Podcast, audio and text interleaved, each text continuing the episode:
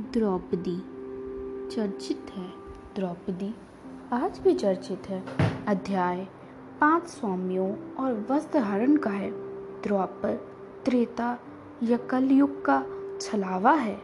महाभारत के महाकुरुक्षेत्र का स्वांग है। नारी सम्मान, स्वाभिमान उठता व्यंग है। पांचाली, नित्य युवनी यज्ञसेनी के रक्तमय तिरस्कार की गाथा है। प्रपंच, करियो का रचाया एक धर्म युद्ध, पार्थ सारथी का उपन्यास है।